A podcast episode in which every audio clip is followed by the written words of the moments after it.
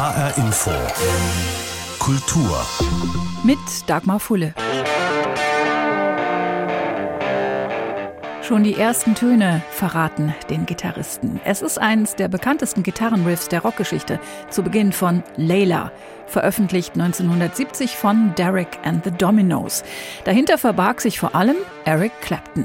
Schon Mitte der 60er Jahre hatte ein Fan an eine Londoner Hauswand den Satz gesprüht, Clapton ist Gott. Darüber kann man streiten, wohl kaum aber darüber, dass er zu den besten Rock- und Blues-Gitarristen der Geschichte gehört. In der ewigen Bestenliste des Musikmagazins Rolling Stone belegt er Platz zwei hinter Jimi Hendrix. Eric Clapton wird im März 75 Jahre alt. Ein Leben auch voller großer und unverwüstlicher Hits.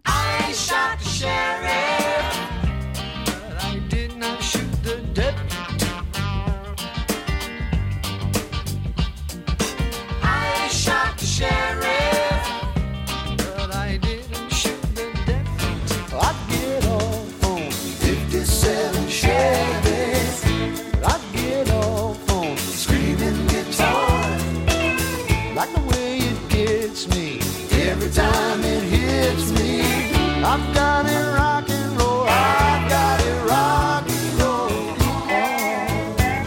After midnight, we don't let it all hang down. After midnight, chug a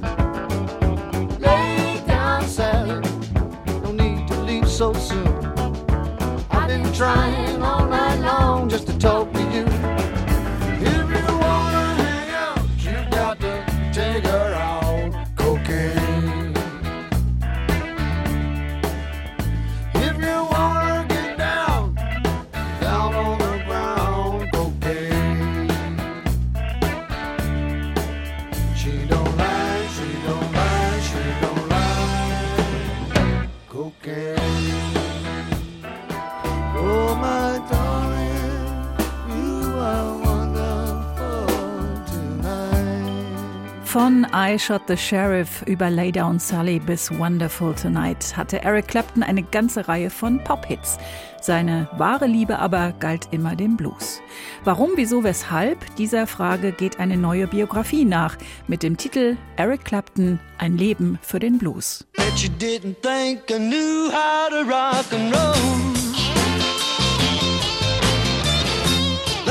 got the boogie woogie right down in my very soul.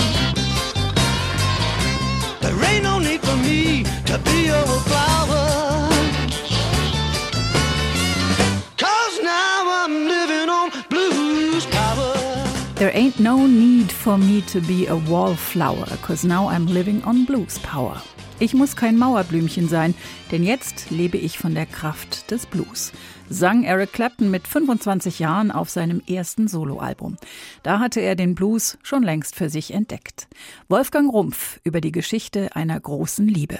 Das, was viele seiner Generation Anfang der 60er Jahre geradezu manisch taten, nämlich zur Gitarre zu greifen und Hits nachzuklimpern, das bekam unter seinen Händen bald eine ganz besondere Qualität. Er verehrte immer den Blues und er tut es bis heute. Mr. Slowhand, wie er wegen seiner bedächtigen, uneitlen Spielweise genannt wurde, entwickelte jenes berühmte Gefühl für den Ursprung des Rock'n'Roll, das Feeling für den Blues. Ein weißer Brite, der sich ähnlich wie Alexis Corner immer in Bescheidenheit übte, und das war auch in den 60ern so.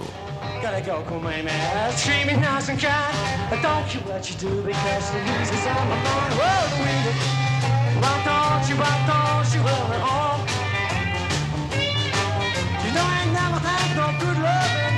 Oh, Be gone. Always good looking, and her hair ain't red.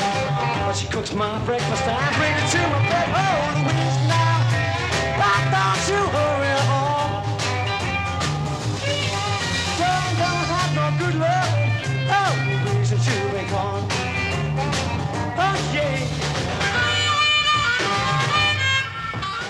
Eric Clapton, bald von der Kritik gescholten als trauriger Frührentner, aber in Wirklichkeit ein distinguierter Held des britischen Blues, der einfach anders auf der Bühne stand als Keith Richards oder Pete Townsend, er spielte bei Casey Jones, den Yardbirds und John Mayall, bevor er seine erste Supergruppe ins Leben rief. Zusammen mit dem Bassisten Jack Bruce und dem wilden Schlagzeuger Ginger Baker versuchten die unerbittlichen drei mit minimaler Besetzung die Rockwelt mit explosiven Songs zu revolutionieren, was Cream auch gelungen ist.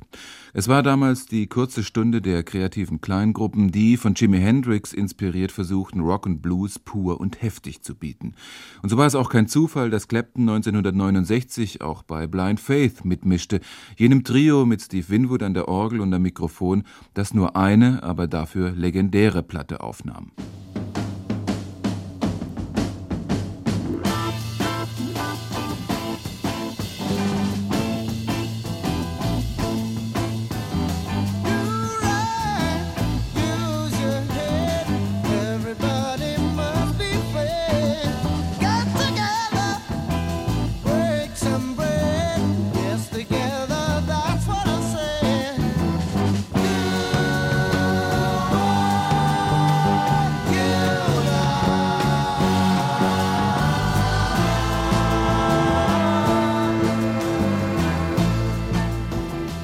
Drei Jahre später, 1972, schien Claptons große Zeit zu Ende zu sein. Seine Plattenfirma veröffentlichte eine Best-of-Platte, ein Abgesang auf den gerade mal 27-Jährigen.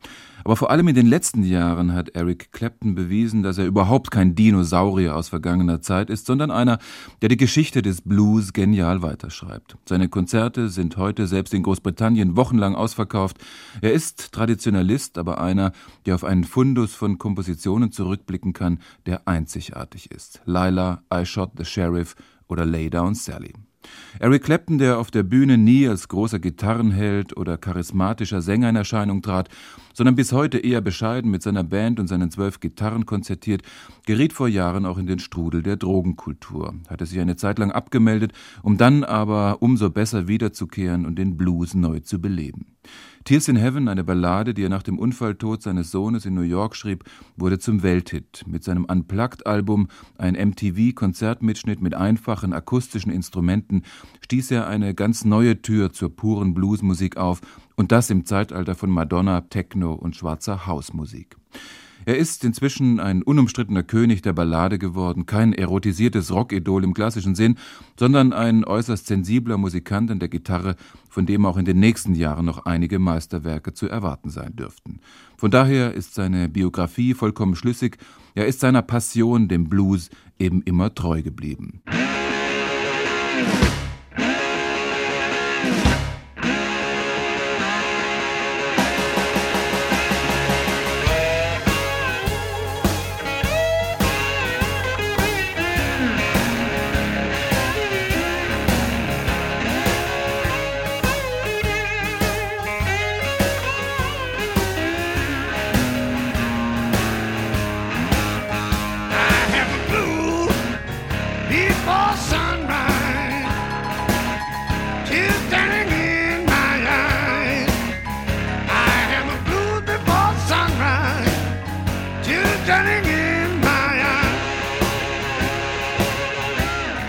Blues Before Sunrise aus dem Album From the Cradle, mit dem Eric Clapton 1994 die Welt daran erinnerte, wo seine musikalischen Wurzeln liegen und welche Musik ihm am meisten bedeutet.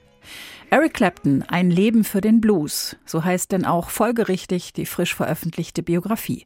Autor ist der Frankfurter Journalist und Publizist Peter Kemper.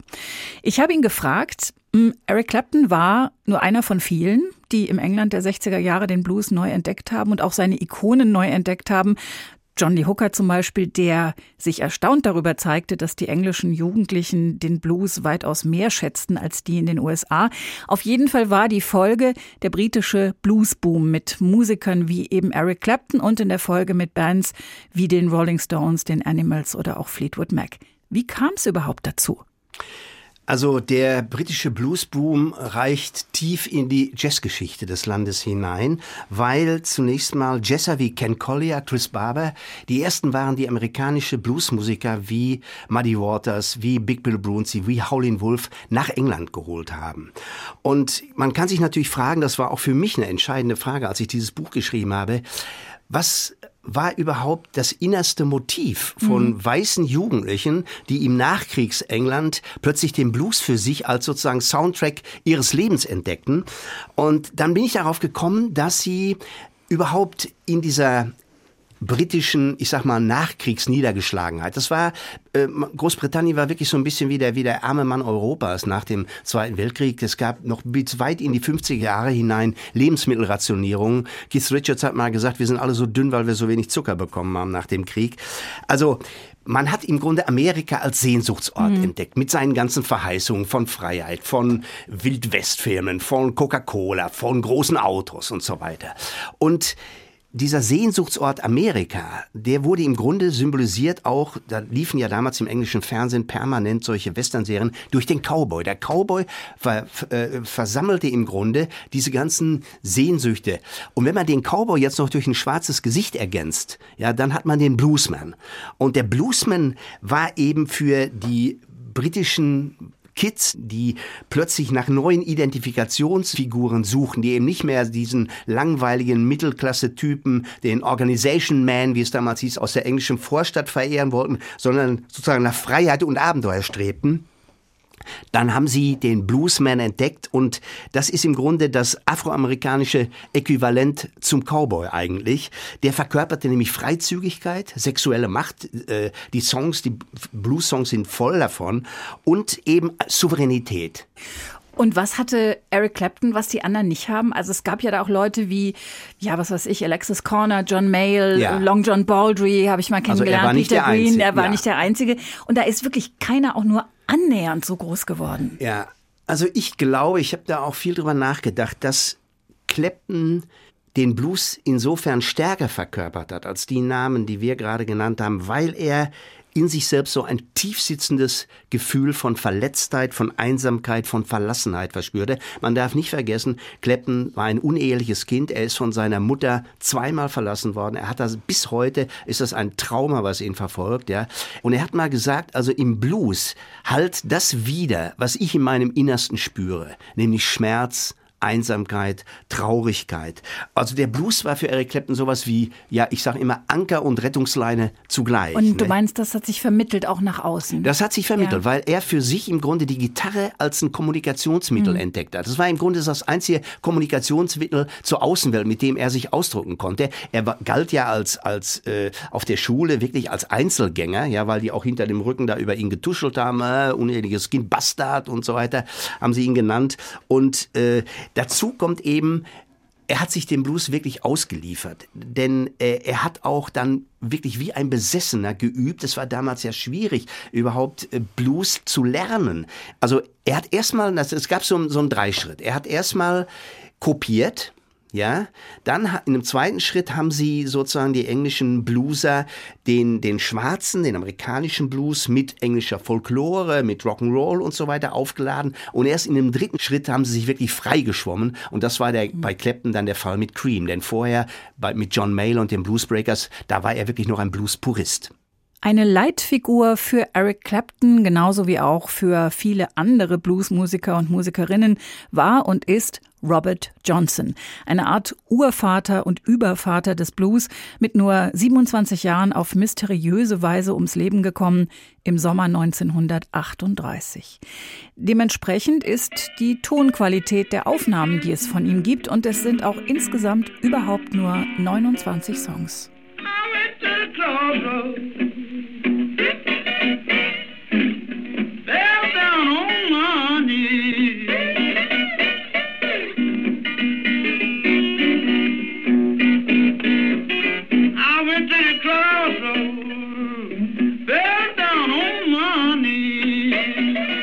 Robert Johnson und der Crossroad Blues. Musik, die ein bisschen wie aus der Zeit gefallen wirkt. Trotzdem hat Eric Clapton aus diesem Song einen seiner wichtigsten Songs gemacht, Crossroads. Und trotzdem ist Robert Johnson für ihn ein Leben lang die Leitfigur gewesen. Ich habe Peter Kemper gefragt, warum weil er in Robert Johnsons zerrissenem Leben im Grunde sein eigenes Leben zunächst mal wiedergespiegelt fand. Auch Robert Johnson war ein uneheliches Kind. Er ist auch von seiner Mutter, von seinen Vätern, er hatte mehrere Ersatzväter auch verlassen worden. Er war ein einsamer Kerl und er hat sich eben auch ganz mühevoll erst das Gitarrenspiel drauf geschafft. Anfangs wollte man ihn wirklich nicht hören. Die Leute haben ihn ausgebucht, wenn er anfing zu spielen. Er ist dann zwei Jahre abgetaucht. Er ist durchs Mississippi Delta gereist und hat sich dann sozusagen wirklich in Kleinarbeit auch von seinen Heroen Baron die ganzen Tricks und Kniffe abgeguckt und als er zurückkehrte dann nach Clarksdale, da stand den Leuten plötzlich der Mund offen. Und es gab auf jeden Fall dann diesen Mythos, er habe seine Seele an einer Straßenkreuzung dem Teufel verkauft, um ein besserer Gitarrist zu werden.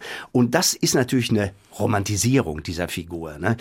Aber die ganzen britischen Bluesjugendlichen, die haben sich gerade auch mit diesem Walking with the Devil, mit diesem Teufelsmythos total identifiziert. Für Clapton war das was völlig mhm. Exotisches, ja. Später hat er gemerkt, er hat dann mal gesagt, also wenn Robert Johnson für mich ein Banker wäre, seine Musik ist trotzdem noch genauso wert. Aber anfangs war es wirklich diese Faszination von dieser mysteriösen Figur Robert Johnson, die ja nicht nur Clapton, sondern auch, was weiß ich, Ray Cooder oder, oder Keith Richards sehr äh, fasziniert hat.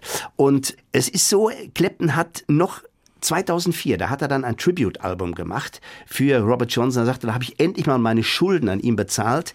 Äh, Me and Mr. Johnson heißt es. Und da schreibt er in den Liner Notes zu dem Album, Robert Johnson ist der Grundpfeiler meines musikalischen Fundaments. Er ist ein Meilenstein, an dem ich mich immer wieder orientiert habe, wenn ich Gefahr lief, abzudriften. Stichwort Schuld. Es sind ja weiße Stars, wie zum Beispiel Paul Anka oder Bill Haley, manchmal auch Elvis, manchmal auch die Rolling Stones, durchaus dafür kritisiert worden, dass sie ja schwarze Musik in Anführungszeichen gestohlen haben mhm. und damit reich und berühmt geworden sind. Eric Clapton nie. Warum nicht? Ja, das ist nicht so ganz klar. Also äh, nie würde ich nicht sagen. Es hm. gibt der, zum Beispiel den Vorfall Chuck Berry. Chuck Berry hat ihm wiederholt vorgeworfen, ihm seine Gitarrenlicks gestohlen zu also haben. Also doch. Ja, ja. ja. Ähm, das hat er nicht nur ihm vorgeworfen, das hat er den Rolling Stones auch vorgeworfen. Er war ist ja eine schwierige Figur gewesen, ja, unberechenbar. Aber Clapton hat dann spätestens bei der Party zu seinem 60. Geburtstag, es gibt diesen schönen Konzertfilm Hail Hail Rock'n'Roll, da hat er seine Schuld bei Chuck Berry auch beglichen. Da haben sie zusammen gejammt und die sind verbrüdern sich da regelrecht. Also äh, Muddy Waters ist ein ganz anderer Fall. Der hat Clapton immer als seine Art Adoptivsohn gesehen. Oder auch B.B. King, der ihn später über die Maßen gefördert hat, Alben mit ihm aufgenommen hat. Ne? Es ist noch ganz interessant, dass sich natürlich diese White Boy Blues Jünger, diese jungen Briten, die haben sich diese schwarzen Musiker, also ich bleibe jetzt mal bei Muddy Waters, praktisch als Väter, als Ersatzväter auserkoren. Ja, also sie haben quasi umgekehrt die als Väter adoptiert auch, nicht? Mhm. Also Clapton hat mal gesagt, für mich ist, ist Muddy Waters eigentlich der richtige Vater. Er hat seinen leiblichen Vater nie kennengelernt. Es war ja so, dass sein Opa immer als sein Vater ausgegeben wurde. Und als Clapton das irgendwann da durchschaut hat, diese Scharade, da war natürlich sein Seelenfrieden dahin. Ne? Vor diesem Hintergrund ist es ja eigentlich umso seltsamer, dass es da diese Geschichte gibt um Eric Clapton aus dem Jahr 1976. Da hat er in Birmingham bei einem Konzert ausländerfeindliche, rassistische äh, Parolen gebrüllt. Das passt überhaupt nicht zu seiner Liebe zum Blues, zu seinen Freundschaften mit ja, Jimi Hendrix oder B.B. King. Hat sich das später geklärt, warum er das gemacht hat? Es war ja auch in dieser Alkohol- und Drogenzeit. Ja, ja. Also er war stark alkoholisiert, als er da ans Mikrofon getreten ist und Ausländer beschimpft hat, gefordert hat, keep Britain white und so weiter, also mhm. also üble Sprüche gebracht hat. Er selbst hat es immer mit diesem alkoholisierten Zustand äh, entschuldigt oder auch damit, dass ein Tag vorher ein saudischer Prinz in einem Londoner Hotel seiner damaligen Frau Patty, Patty Boyd, in den Hintern gekniffen hat, also sexuelle Avancen gemacht hat und er sei so wütend gewesen, auch als er gemerkt hat, dass die Saudis das ganze Westend aufkauften. Er hat vor zwei Jahren in einer Filmografie Live in 12 Bars nochmal Stellung genommen zu diesem Vorfall. Und er sagt, ich habe damals also alles sabotiert, was mir heilig war. Und er sagt dann sogar, ich war damals, 1976, wohl so eine Art Semirassist. Das ist natürlich ein, ein Ausdruck, der interpretationsbedürftig ist. Meines Erachtens bedeutet er, und das versuche ich auch nachzuweisen, dass Clapton einen Unterschied macht zwischen schwarzen Musikern, zwischen schwarzen Künstlern, die nach England kommen auch widerfahren. Ja? und Leuten, die sozusagen, also Unterschied zwischen schwarzen Musikern, schwarzen Künstlern und Leuten, Schwarzen in seiner unmittelbaren Umgebung, ja, schwarzen Briten. Und diese schwarzen Briten, mit denen hatte Eric Clapton damals ein Problem. Er hat sich inzwischen natürlich dafür entschuldigt und so weiter. Aber ich glaube eben, es hängt auch damit zusammen, dass er eben ein ganz puristisches, schwarzes Bluesverständnis hatte. Auch da gibt's diese Unterscheidung zwischen Schwarz und Weiß. Also das zieht sich bei ihm durch. Was ist dein Fazit am Ende deiner Arbeit? Also Eric Clapton, das ist einerseits der Blues, andererseits sind das aber eben auch Hits, die ja, die heutzutage auch in Pop- und Schlagerwellen laufen, wie Lay Down Sally oder Wonderful Tonight. Also was ist Clapton heute? Mehr Howlin' Wolf oder mehr Christa Burke? also ich glaube, Clapton, er ist natürlich der, ich sag mal, der familientaugliche Popprediger für alle geworden inzwischen. Aber wenn man genau hinhört, man hört in jedem Gitarrenlick von ihm noch den Blues. Und der Blues ist für ihn eine lebenslange Unterströmung gewesen. Man kann also in seinen gewagtesten Pop-Exkursionen, selbst auf seinem Weihnachtsalbum, was er da vor zwei Jahren rausgebracht hat, die spielt er ja, die Weihnachtslieder spielt er ja in Bluesform. Man kann eben hören, wie er das Blues-Vokabular und seine flüssige Spielweise immer wieder in Pop transformiert, aber der Blues bleibt bei ihm immer erhalten. Stones in my